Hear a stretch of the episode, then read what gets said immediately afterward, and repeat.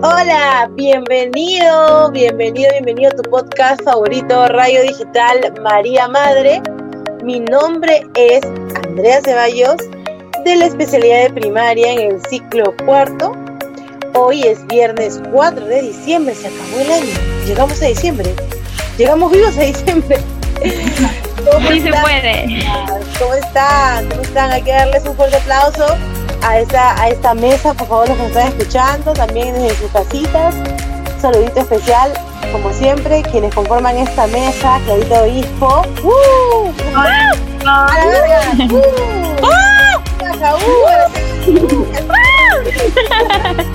No, mentira, un saludo. Seguimos vivas. Seguimos vivas, llegamos a fin de año. Llegamos, llegamos a diciembre vivas para sobrevivir la sistematización. Para los que no conocen mucho o no son estudiantes de, de, educación, la sistematización es lo que sería cada seis meses de los contadores que tienen que hacer las declaraciones y los, todos esos temas de contabilidad. Pues ya nosotros tenemos la sistematización, que es de miedo, de terror. No dormimos, tenemos que salir. No, mentira.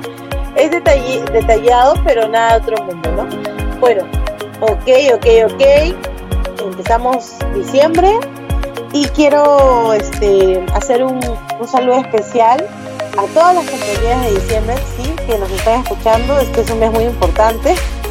Navidad, Año Nuevo, mi cumpleaños y, este, demás. No, mentira.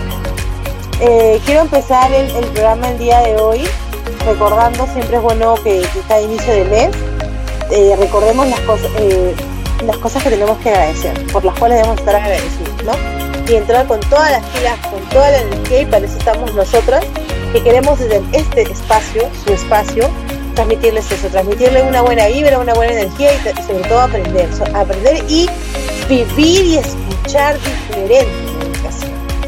Ahora sí, empezamos el programa de hoy. Tenemos unos temas que nos hablan. Cada segmento hoy les trae unas cosas que van a hacer que ustedes mismos también quieran meterse acá en el debate. Así que en el segmento social que dirige nuestra compañera Clarita Obispo Resco, cuyo apellido suena bien gracioso, ¿qué nos tienes para el día de hoy, amiga? ¿De qué nos vas a hablar? Bien, hoy vamos a hablar acerca de la eh, vamos a tratar el tema de la equidad y liderazgo. Será lo mismo, si una engloba la otra, algo que es lo que vamos a ver.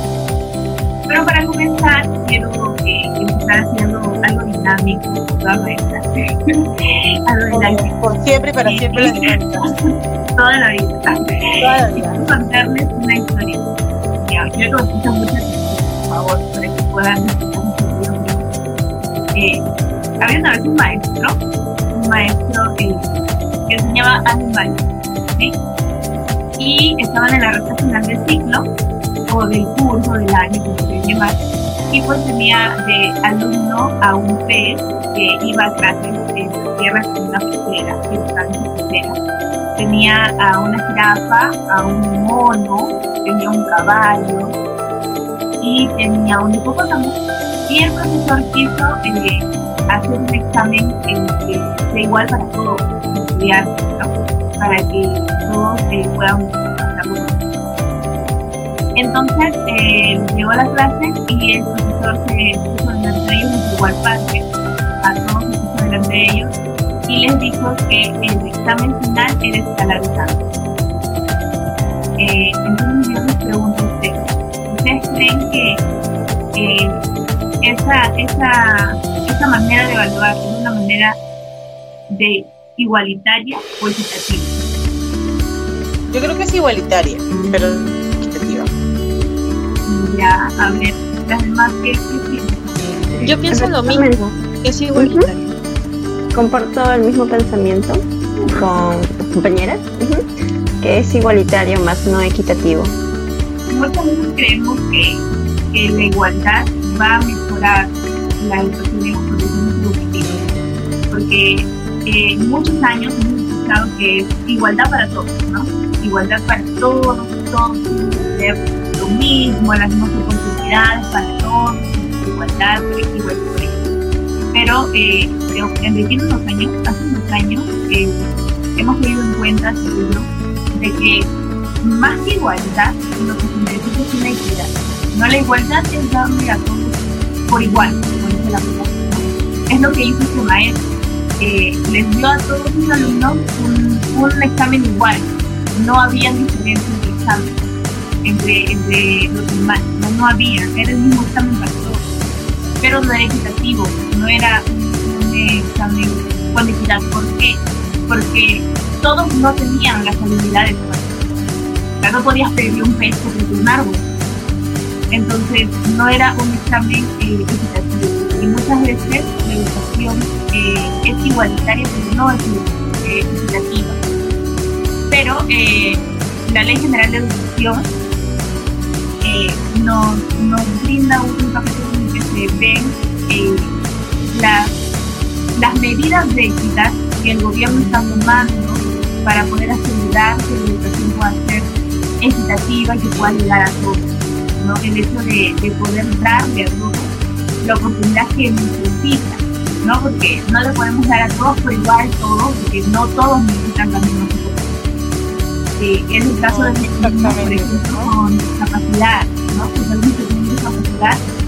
Y hablamos mucho de ello, ¿no? De que los niños con discapacidad necesitan oportunidades para su eh, desarrollo. Para, para su desarrollo.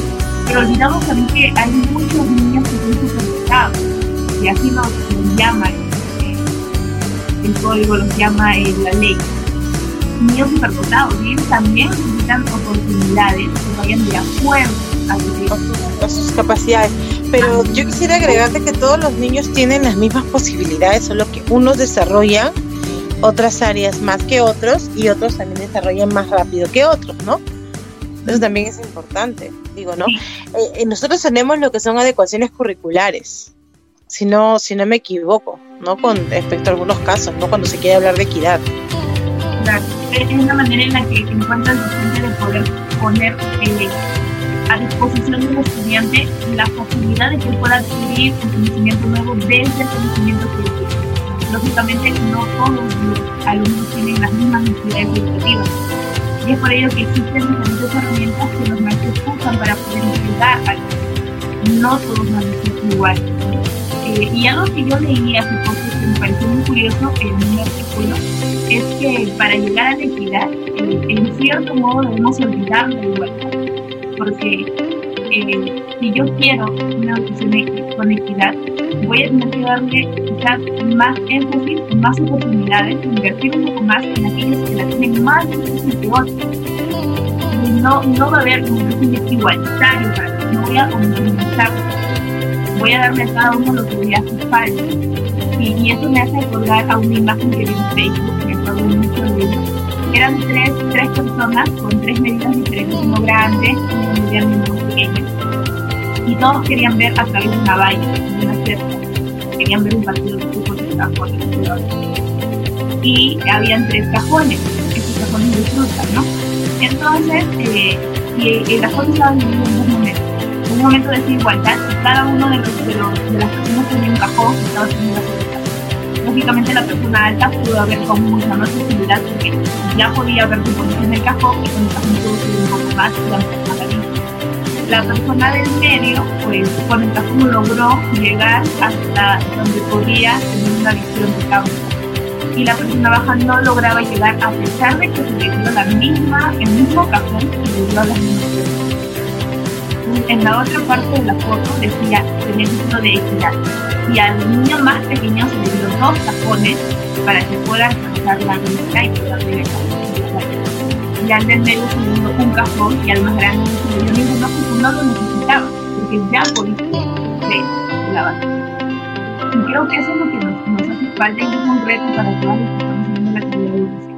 El poder distinguir qué le hace falta a cada alumno para que ellos puedan lograr y desarrollar las capacidades que ellos tienen, como decía Andrea, ¿no? No todos las van a desarrollar igual, pero las van a lograr desarrollar. Y creo que esa es nuestra tarea y creo que es algo para reflexionar, ¿no? Para todos los que están existiendo ya empezando y también para los que estamos en el camino, ¿no? cuando estamos haciendo las prácticas, para los que estamos haciendo el eh, es un reto el poder crear las condiciones adecuadas para que los puedan lograr Así es, así es, Clarita. Tienes toda la razón del mundo en ese sentido. Nosotras tenemos una labor eh, por ese lado más, no sé si no podemos afirmar que sea la más importante o la principal, pero sí eh, resaltante. Porque, y eso las que están o las que están escuchando y ya están en aula o las que están en último ciclo, vamos a encontrarnos en la cancha, en la vida real, o sea, ya en clase, eh, que las características y habilidades de cada niño son diferentes. Y por ahí que nos toque algún niño con, algún niño eh, con alguna habilidad especial o diferente, ¿no? Eh, eh, va a necesitar que se le adecue el material. Va a necesitar, por ejemplo, que sea un niño que tenga una discapacidad motora, ¿no? Que las capacidades cognitivas son regulares, el término regular es como decir igual, pero no se puede decir común porque ahora se, le llama regular, ¿no? No es, su rendimiento cognitivo no es menor ni mayor, es el estándar, ¿no? O sea, sí puede adecuarse al material, pero necesita, por la misma discapacidad que pueda tener, que se le adecue, ¿no? Y nosotros tenemos esas características, eso está tipificado, ¿no? Este, en la educación básica especial y, sobre todo en, bueno, en la, en la regular, ¿por qué? Porque este, eh, tenemos que, incluir también a los niños, ¿no? Entonces existen todas las adecuaciones que no, no tendría que ver con, con la igualdad, sino con la equidad. Entonces en la práctica para la educación lo que se tiene que promover es la equidad. La igualdad podría ser en las leyes. Todos tenemos los mismos derechos, todos tenemos los mismos deberes. Pero en educación, en algunas cosas sí se necesita dejar de lado la igualdad para practicar la equidad. Yo creo que por ahí podría ir una buena reflexión, ¿no? que la equidad es para, para aspectos específicos, en este caso para la educación, no, no sabría decirte si para la medicina también aplicaría una equidad, porque creo que el tema de salud varía, depende del paciente, ¿no? Eh, a las necesidades del paciente mismo, ¿no? Eh, pero en lo demás, en, la vida, pues todos tenemos eh, iguales derechos, ¿no? No hay un ciudadano sobre el otro, ¿no? Creo yo que por ahí sí la igualdad funciona. No sé qué opinan las demás compañeras que quieran agregar algo.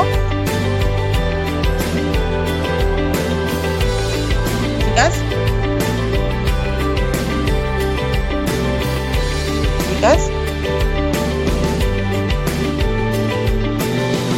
Sí, Andrea, tengo mucha razón en lo que, en para, para poder lograr una educación eh, más accesible, que de palabras, tenemos que trabajar en equidad. Y es lo que ha hecho el, Ministerio de Educación, ¿no?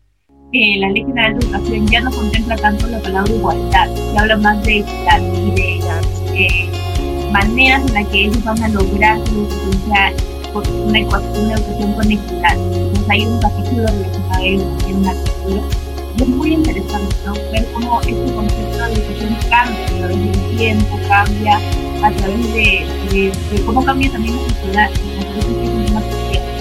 Creo que eh, es algo que va a reflexionar. Invitamos a que nos están escuchando de repente puedan eh, escribir en, los comentarios qué diferencias, qué otras diferencias hay para ellos entre igualdad y equidad. Cómo ellas definirían eh, eh, la equidad, cómo eh, la equidad ayudaría en el hecho de, mejorar la educación en nuestro país.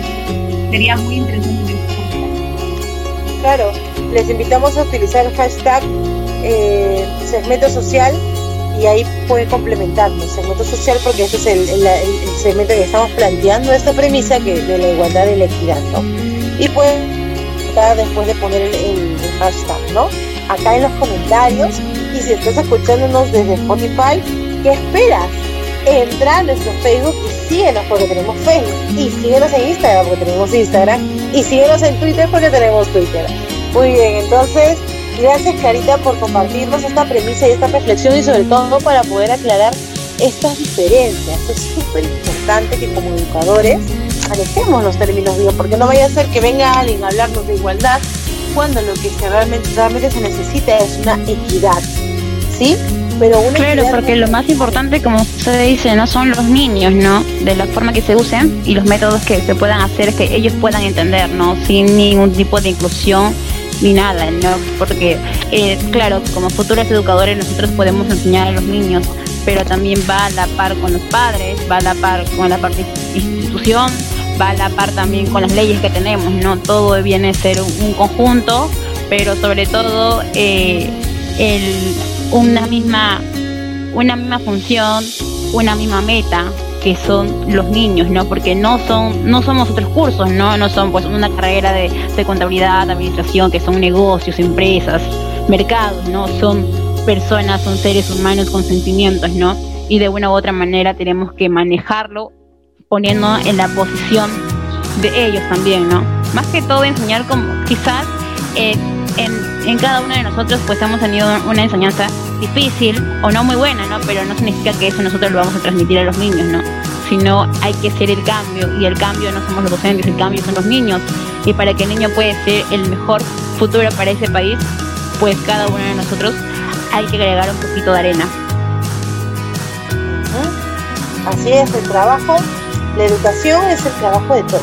Y aquel que me diga que no, que que no que, le, que el presidente, nada, la educación lo formamos todos, así que si tú quieres hacer cambio, si eres un oyente que no estás involucrado con la actividad educativa, entérate, la educación es trabajo de todos, todos tienen que educarse y todos tienen que formar parte de eso. Te escucho, Clarita. Quiero, para terminar, ahora sí, de verdad, para terminar. eh, Hay es un tema súper interesante. A los que nos están escuchando, si puedan ingresar a YouTube, hay un canal que se llama... Eh, Aprendemos Juntos, que es del BBVA, donde se suben eh, tipo conferencias que son en España. Ahí estuvo Wendy Ramos compartiendo también sus experiencias, muy buena su, conferencia también. Eh, pero hay una conferencia de un maestro que se llama José Antonio Fernández Bravo y se llama Cuaderno de Viajes de un Maestro. Y una de las cosas que, él dice o menciona en esa conferencia, a mí me quedó marcado porque yo desde antes de que, que pudiera estudiar, estudiar educación cuatro años, él, él decía eh, que debemos enseñarnos el cerebro del viajero y, que debíamos eh, como, como los niños, ¿no? están escuchando. Y otra cosa que me, me muy hondo es que hace el adulto como un. Entonces, eh, hace muy buenas reflexiones, y dura como una hora y cuarenta pero son las dos horas más satisfactorias de tu vida, así que si eres docente, estudiante, que quieres estudiar, de repente no sabes, no te decides, que puedas ver este video. Y, sé que vas a son dos horas divertidas. Así que no se olviden, el canal Aprendemos Juntos eh, y el, el video se llama Cuaderno de viaje de un maestro José Antonio Fernández Durán. Pueden buscar en YouTube. Gracias Clarita, gracias por el dato sí, creo, me parece haber escuchado también esa misma conferencia, pero es que hay tantas buenas que creo que vamos a abrir un segmento, me parece, o un momento, un segmento de recomendación, donde vamos a dar carta libre para que podamos traer alguna que otra conferencia, ya sea del BBVA, ya sea de otras entidades, para ir compartiendo estas experiencias. ¿Por qué? Porque la información se comparte. Si eres educador tienes conocimientos y no lo compartes, entonces has fallado como educador. No eres educador eres cualquier cosa menos un educador. Así que la información, la educación, la, enseñanza, los conocimientos se transmiten, se comparten. Cerramos con esa, esa palabra, ¿no? Se comparte. Ahora vamos con el segundo segmento y quiero dar un fuerte aplauso a Liz y Baja. Pa, pa, pa, pa, mía, ¿cómo estás? Un aplauso. Pa, pa, pa, pa. estos son los efectos de sonido que hay acá, o sea, para que vean que todo es última generación, por favor. Pa, pa, pa, pa. Muy bien, Lili. ¿Cómo estás? Muy bien, aquí contentas de acompañarnos. ¿Qué has traído? ¿Qué has traído esta semana, amiga? Bueno, hoy vamos a tratar mm, sobre un tema muy importante, ¿no? que es parte de nuestra sociedad y también eh, para nuestra salud, ¿no? ya que tenemos que informarnos bien y poder tomar conciencia sobre esta enfermedad.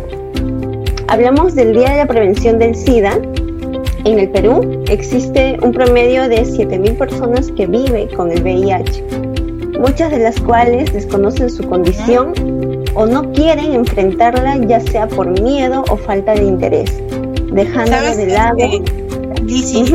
Eh, esta semana sí, pues verdad, eh, el primero hemos también compartido un banner, ¿no? En las redes sociales, el primero de enero se celebra pues el Día Internacional de la Prevención o la lucha, o algunos dicen lucha, no contra el SIDA. Así es, efectivamente, el 1 de diciembre se conmemora el Día Mundial de la Lucha contra el SIDA. Eh, esta fecha eh, viene desde 1988, en donde se estableció, ¿no? siendo el primer día dedicado a la salud de todo el mundo.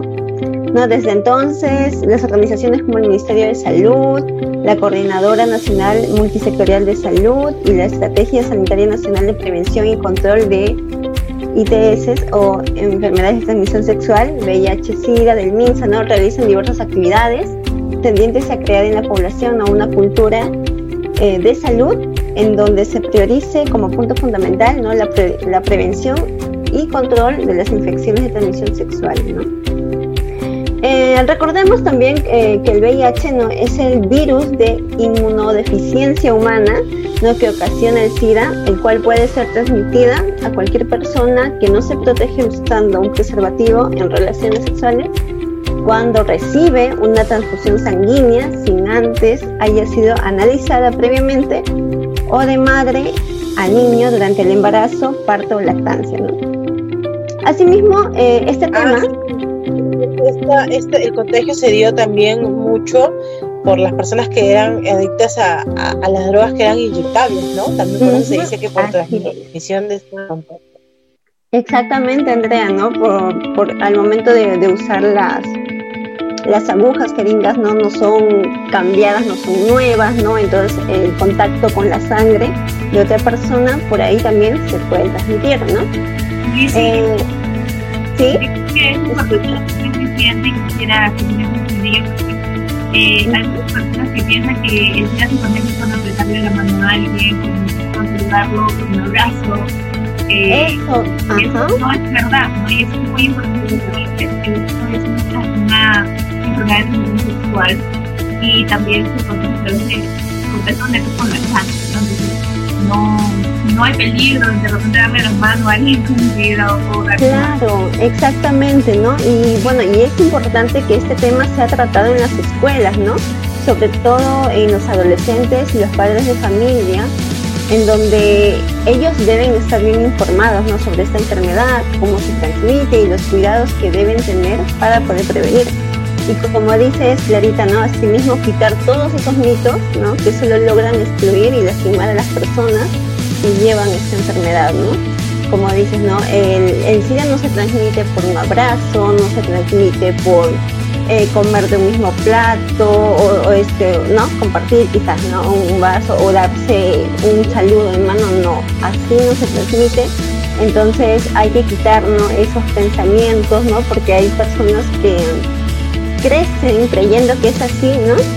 Y sienten un cierto rechazo, ¿no? Cuando saben, ¿no? Que alguna otra persona tiene esta enfermedad, ¿no? Y bueno, en todo el mundo se lleva a cabo eh, actividades de concienciación, ¿no? Que también se pueden realizar en las aulas, ¿no? Como por ejemplo, eh, realizar pequeños sketches o teatros, ¿no? En donde se pueda transmitir la empatía y la vivencia de situaciones de este tema, ¿no? En un entorno. No sé, chicas, si ustedes en el colegio quizás eh, han tenido la oportunidad de, que hayan venido algunas personas a hacer una charla o realizar algún alguna actividad, ¿no? Quizás hayan compartido. Que, cuando yo era adolescente y estaba en quinto grado, vino una, una señorita, así pero vino a enseñarnos cómo se usa el preservativo y, y nos dio también una charla acerca de las enfermedades sexual, de que no se confiaba por abrazar a alguien, como por registrar un. Y nos enseñó también a, a colocar, se trajo un, una parada masculino como eje y nos enseñó a todos a soldar. Y lógicamente, cuando tienes 15, 14 años, a hacer cosas, pero qué importante que que a pesar de, todo ese, ese escándalo que le en el salón de clase, había alguien que estaba enseñando en esa Porque muchas de las personas licenciadas que yo ah, vi una estadística no eran menores de 40 años, no eran mayores de 40 o 30 años, son, jóvenes los que están contagiados. se están contagiando. Entonces, tenemos que, enseñar y educar en también a los, adolescentes, ¿no? Con una seguridad muy independientemente de repente de lo que tú creas, ¿no? Yo, si a mí me gusta una adolescencia, pues espera, todavía no. Pero eh, se trata también de poner eh, en conocimiento de, cómo se hacen las cosas, ¿no? cómo deberían ser. Creo que tenemos tarea de, de los padres en casa, pero también de los maestros, ¿no? Y yo agradezco mucho el hecho de que haya llegado esta persona eh, al salón de clases porque aprendimos mucho ahí. Aprendimos mucho en, en risas, bromas, gritos y todo ello. Eh, no sé si lo seguirán haciendo, la verdad. Yo salí en mi colegio ya hace como 8 años, creo. No sé si ahora o no. Efectivamente. La vejez, la vejez. la, la, oportunidad de también recibir charlas, ¿no? Y como dices, Clarita, eh, en estos tiempos ya no es un tabú, ¿no? Así no es un tabú hablar del tema de la sexualidad, al contrario, es importante y fundamental, ¿no? Que los padres estén informados, que los padres puedan informar a los a sus hijos, asimismo en las escuelas, ¿no? A los a los adolescentes, justamente para prevenir y, sean conscientes, ¿no? De cómo uno puede eh, protegerse, eh, cómo uno puede eh, no llevar una relación así amical, ¿no? Con alguna persona que, que lleva o tiene esa enfermedad, ¿no? Sin, sin transmitir algún este síntoma o indicio de, rechazo y esas cositas, ¿no? Entonces es importante tratar, ¿no? Así como dices. Y bueno, ¿no? Eh, también realizar, aparte de teatros, ¿no? dinámicas, donde profundicen la discusión sobre la imagen de los jóvenes acerca de una persona de hecho positiva con el objetivo ¿no? de estimular reflexiones sobre la vida de las personas con VIH positivas, considerando el modo como son vistas y tratadas por las personas que los rodean. Y bueno, chicas, este tema es muy importante, ¿no? La importancia de la lucha contra el SIDA no es una tarea de todos, debido a lo que significa para nuestra salud y bienestar. ¿No? Pero también es trabajo de todos porque en las actividades no se han incorporado a los actores políticos, líderes de opinión, representantes del sector público y la sociedad civil, ¿no? Entre otros, en donde como hemos visto, ¿no? Hasta por televisión, ¿no? También ellos transmiten eh, el apoyo y la concienciación, ¿no? Sobre este importante tema, ¿no? Sobre el VIH y cómo seguir enfrentándolos ¿no? día a día. aún las cifras eh, son grandes, lamentablemente, ¿no? de las muertes que hay, pero hay que seguir luchando para poder eh, disminuir ¿no? y eh, ganar a esa enfermedad quizás más adelante. así es, así es, este, mi querida Lizzie, es una enfermedad luchamos todos, es una batalla que la tenemos todos, la sociedad, eh, los jóvenes, nuestra posición como educadoras, haciendo que los niños reflexionen sobre la importancia de protegerse.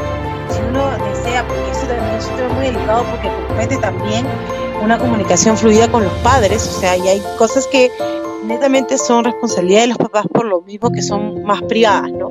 Pero nosotros desde nuestra posición tenemos que brindarle toda la información adecuada y verídica a los jóvenes para que tomen conciencia de la protección, de lo importante que es protegerse para ti y para todos los que te rodean, o si inicias también una vida sexual, porque eso en los jóvenes es muy variado, no todos tienen el mismo impulso o deseo, eso es, es muy personal, ¿no? Entonces, estandarizar un poco eso es un poco peligroso, porque no todos, como digo, toman, la, toman las cosas de la misma forma.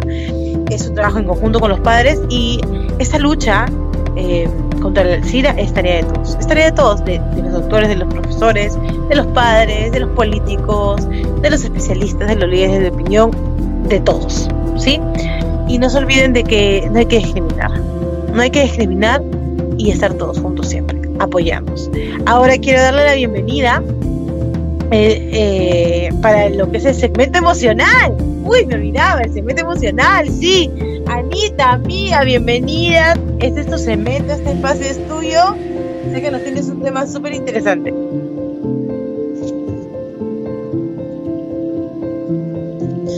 Ay, Andrea, muchas gracias. bueno, eh, realmente estos temas que tenemos ahora en estos tiempos nos va a ayudar a poder sobrellevar siempre cada dificultad, ¿no? Entonces hoy día, Andrea y chicas, y bueno, los oyentes todos, tenemos algo muy importante en la cual nosotros como estudiantes eh, estamos formándonos obviamente para, para futuros docentes y poder llevar a cabo eh, la enseñanza a, a, los alumnos, ¿no? Entonces voy a dar pequeña, eh, un breve eh, recomendación, ¿sí? Se podría llamar tics, ¿sí? los cinco tics para ayudar a los niños a aprender en casa. Nosotros sabemos que ahora, pues ellos aprenden en casa, ¿no? Y no pueden salir eh, o no pueden acercarse a un centro de estudio un centro educativo, ¿no? Entonces el primer tip que yo puedo eh, compartir con ustedes es lo siguiente, ¿no? Mantener la rutina durante las clases virtuales, ¿no? Es, importante eh, crear siempre un horario. Así que aquellos niños, ¿no? Poder eh, recomendarle eso, ¿no? Y también ponerlo a la vista de todas las familias. los niños, pues siempre supervisados ¿no? por los padres y todo. Todos deben estar supervisados, amiga. el, trabajo en la labor de un padre es estar con los hijos on the time 24 por 7. no, es un trabajo de medio tiempo, es un trabajo completo, por lo menos hasta que cumple los 18 años. Y eso, porque uno nunca deja de ser padre, ¿no? Sí. E, eso es cierto, pues no, eh, siempre es importante eh, dar ese ambiente, ¿no? Ese horario y obviamente la familia tiene que estar ahí, ¿no? A la vista de los pequeños.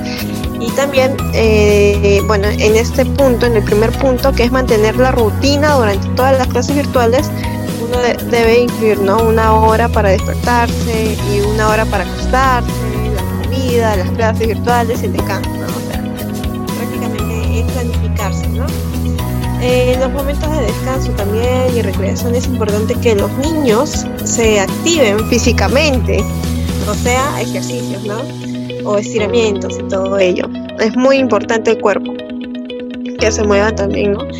Y además también es recomendable iniciar y terminar cada día haciendo preguntas simples, ¿no? A los niños sobre su aprendizaje, ¿no? O sea, eh, algo sencillo. Esto va a ayudar a que ellos puedan estructurar su día, sobre todo si tienen dificultades con las clases virtuales, obviamente. Finalmente, mantener un horario les servirá para que una vez terminada la cuarentena sea más fácil volver a la rutina, ¿no? De esos tiempos antes, ¿no? Que se podía correr y todo ello.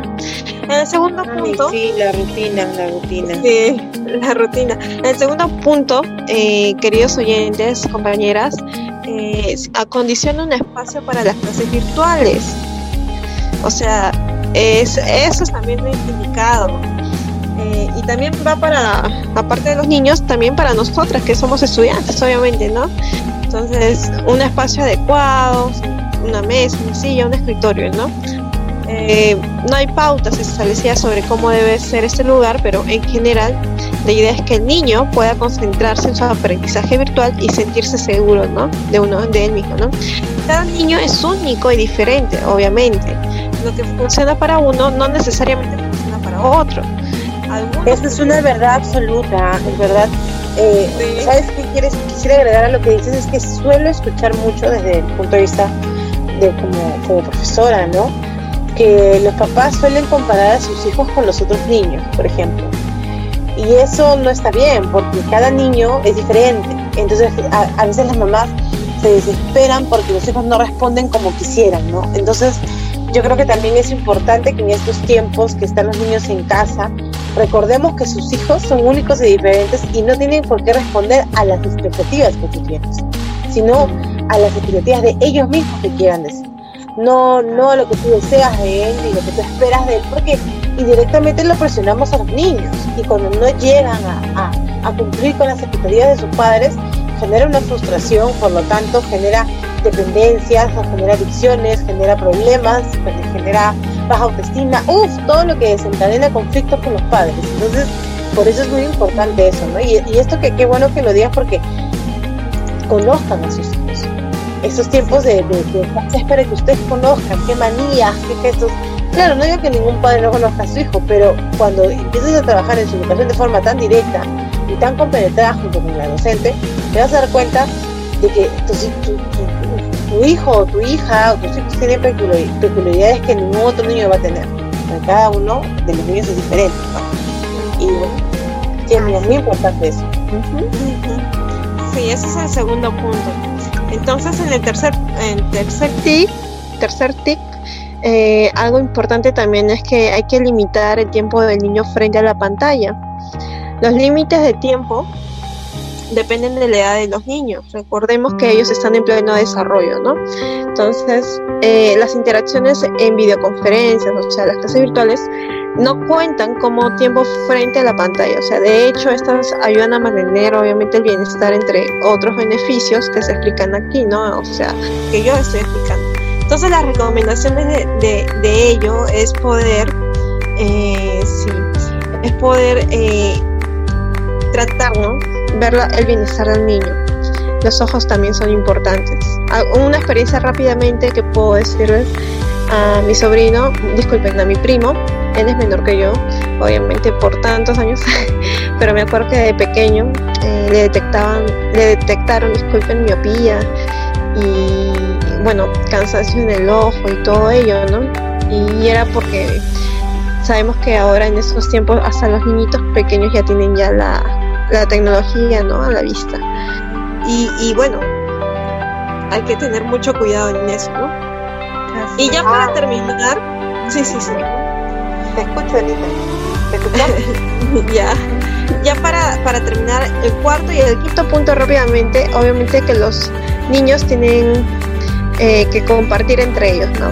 Es buena idea preparar que el niño tenga una lista de cosas que él quiera aprender o hacer y las posibilidades incluyen aprender obviamente matemáticas o química o a través de una receta, ¿no? Por ejemplo, una receta, ¿no? Entonces, eh, conversar, ¿no? En familia también es importante, incluye ello, ¿no? O sea, compartir con los niños y que ellos puedan explorar, ¿no? Ese es el cuarto punto. Y el quinto punto, que es también importante, motivar a los niños a aprender en casa la motivación. Muy importante. Sí. Yo creo que es esencial. Sí, siempre hay que mostrar, bueno, ellos tienen que mostrar ese interés, ¿no? Y esa curiosidad, ¿no? Eh, ¿Qué tareas hacer? Y bueno, y acompañarlos siempre con empatía a los niños. Mm, paciencia. Son tus hijos. Han salido de ustedes, por favor, a todos los